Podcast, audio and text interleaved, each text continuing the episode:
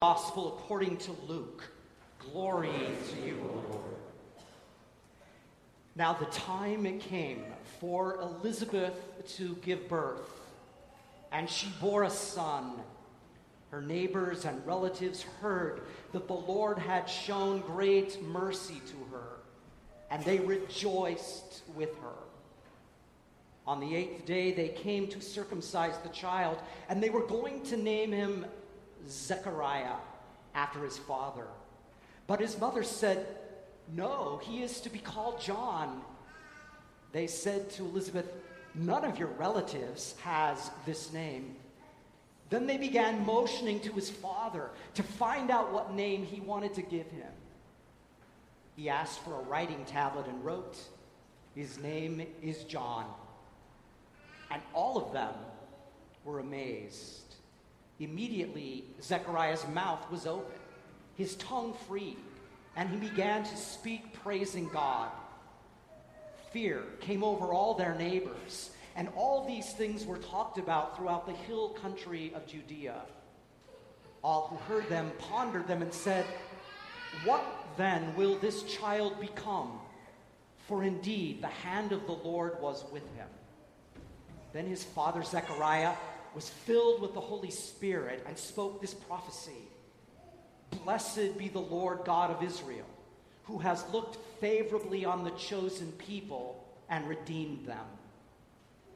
And you, child, will be called the prophet of the Most High, for you will go before the Lord to prepare the way, to give knowledge of salvation to the people by the forgiveness of their sins by the tender mercy of God, the dawn from on high will break upon us to give light to those who sit in darkness and in the shadow of death, to guide our feet into the way of peace. The child grew and became strong in spirit, and he was in the wilderness until the day he appeared publicly to Israel. The Gospel of the Lord. Praise to you, O Christ. Blessed be the Holy Trinity, one God. Amen. It's all about the tilt. So, to get that tilt in our body, let's first do a communal tilt together. And since it's Lakeview, let's tilt to the left. all at once. And back. Lovely. well, it's all about the tilt, but I'm talking about the tilt of the summer solstice that occurred on Thursday. Now, the sun was not out, it was cloudy, and it was a very long day in more ways than one, if you remember the news of that day. But the northern hemisphere dipped toward the sun and there were more hours of daylight than any other day of the year. We have solstices because the earth doesn't rotate up and down like a top, a spinning top. It doesn't revolve on its side like a rotisserie chicken. No, it leans exactly 23.5 degrees on a tilted axis. That's the reason for the four seasons in many parts of the globe. And astronomers wonder whether the, the Earth's tilt toward the sun is the sweet spot between extreme cold and extreme hot, which would not make this planet hospitable to life. This tilt creates the conditions necessary for life. And how cool right now is six months exactly before Christmas Eve. Imagine the weather, imagine where you'll be, imagine the mood of that day. That day near the winter solstice. So in December, we celebrate the birth of Christ amid cold often dark days. And in June, we celebrate the birth of John six months before, amid the oft hot, sunny days of summer. The thing is, we've lost these cosmic connections to St. John's Day, both in our society and the church. And it makes me sad because it is so awesome. Now, we've heard of Midsummer, but probably most of us think of the Midsummer Fest in Andersonville in June. But we don't know that Midsummer is the exact same thing as St. John's Day in most of the globe. And midsummer, it always used to confuse me. Midsummer isn't the middle of summer like you'd think, it's the beginning. It's the first day of summer, or close to it, but it's the midpoint between the spring equinox and the fall equinox. Now, too many clouds, too much rain, too much overcast can make our spirits tilt downward. But then the sun comes out just in time for the Pride Parade today. And who doesn't want a sunny day for the picnic, the baseball game, the day at the beach? So, this day, this liturgical feast day of St. John, allows us to have some fun in the sun, so to speak. Fun with images of solstice and the births of Jesus and John. And here's the thing John the Baptist, usually that cranky Advent saint, makes a summertime appearance today. And his birth brings great joy. He's the forerunner of the morn, as the first hymn put it. He's the messenger who prepares the way. And as pictures and icons of him portray him, he's always pointing to Jesus, tilting toward Jesus, the light. Remember John's famous words, the soundbite we could say, He must increase, I must decrease. And between now and the winter solstice, there will be fewer minutes of light, a few at a time, less every day. Wouldn't you agree that if they had to choose between winter and summer, most people would say they love the bright, sunny days of summer? Now, we know that the sun can be too hot at times, and the humidity, particularly for a Colorado boy like me, can make it oppressive, and I'll complain a bit. And we do have to wear sunscreen to protect our skin. But there's a yin to every yang, right? But think for a moment about your stories of the sun in your life.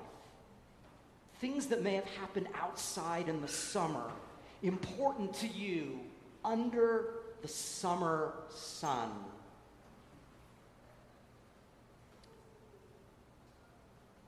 last August 21st, we journeyed with thousands of people to see the total eclipse of the sun.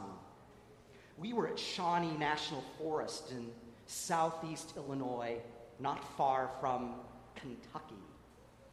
And it was a day for looking up at the sky and wearing those weird looking special glasses we kept looking up at the clouds. And when they would cover the sun for a bit, the people would boo. But then the clouds blew away at the exact right moment. And finally, we had exactly two minutes and 40 seconds of totality. The moon covered the sun and all you could see looked like a ring of fire around the moon. And it was eerie, and it was primal, and it was mystical. People cheered. Cicadas started singing. Some were stunned into silence, and some were stunned into swearing. But for me, tears fill my eyes. And for a moment, we tilted toward mystery and realities more profound than our typical worries and obsessions.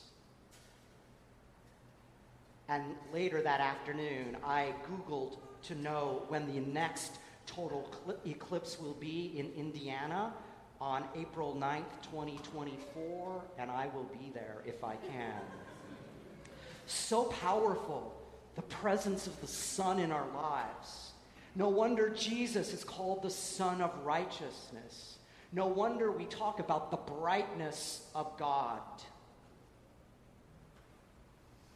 Yet, in addition to the cloudy weather, the state of the world and our country feels anything but sunny in recent times, in recent weeks and months. One commentator suggests that as religion's importance subsides, we are tilting away from a spirit of humility, love, mercy, compassion, and instead we're tilting toward a spirit of competition and toughness and strength and righteous indignation. So at the border, under the hot summer sun, families await decisions that will affect their future. And is, and is often the case, those most vulnerable are the ones burned by inequities and the injustices of life. Most of the time, we tilt our view away. But in recent days, there's been a bright humanitarian counter response, we could say, often feeling prophetic in nature. Now, remember, John the Baptist was a fiery prophet who did not mince words when he spoke truth to power and called people, you brood of vipers. And so our presiding bishop put out a statement on family separation. Radical Catholic sisters challenged the notion that it is biblical to obey unjust laws. But then our own Cardinal Cupich may have had the most pointed statement during these long, ironically dark days. He said, There's nothing remotely Christian or American or morally defensible about a policy that takes children away from their parents and warehouses them in cages. This is being carried out in our name, and the shame is on us all. two of our pastors and eight of our youth will take action at the ELCA Youth Gathering next Thursday in Houston. They will take a stand against the inhumane treatment of migrant children and families seeking asylum and refuge.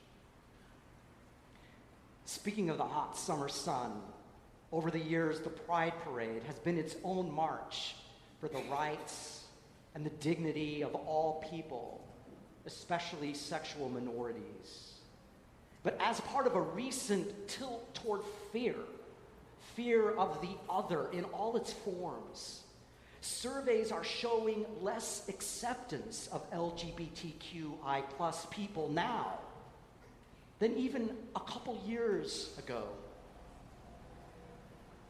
So today, as we do Sunday after Sunday, we come seeking signs of hope now, we could sing along with the words from Annie The sun will come out tomorrow. Bet your bottom dollar that tomorrow there'll be sun. But we've got more today than that. On this St. John's Day, we recall the words of the prophet, the canticle sung by John's father, Zechariah, that in God's tender mercy and compassion, the dawn from on high breaks upon us. This sun tilts toward us.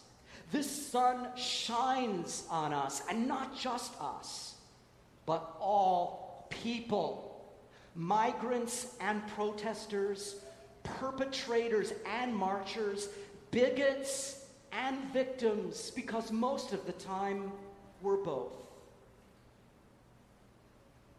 We pray, we yearn, we trust that this tilt is none other than the arc of justice, the mantle of divine grace, the sun of righteousness that is that sweet spot, that sweet spot that is the source of life itself.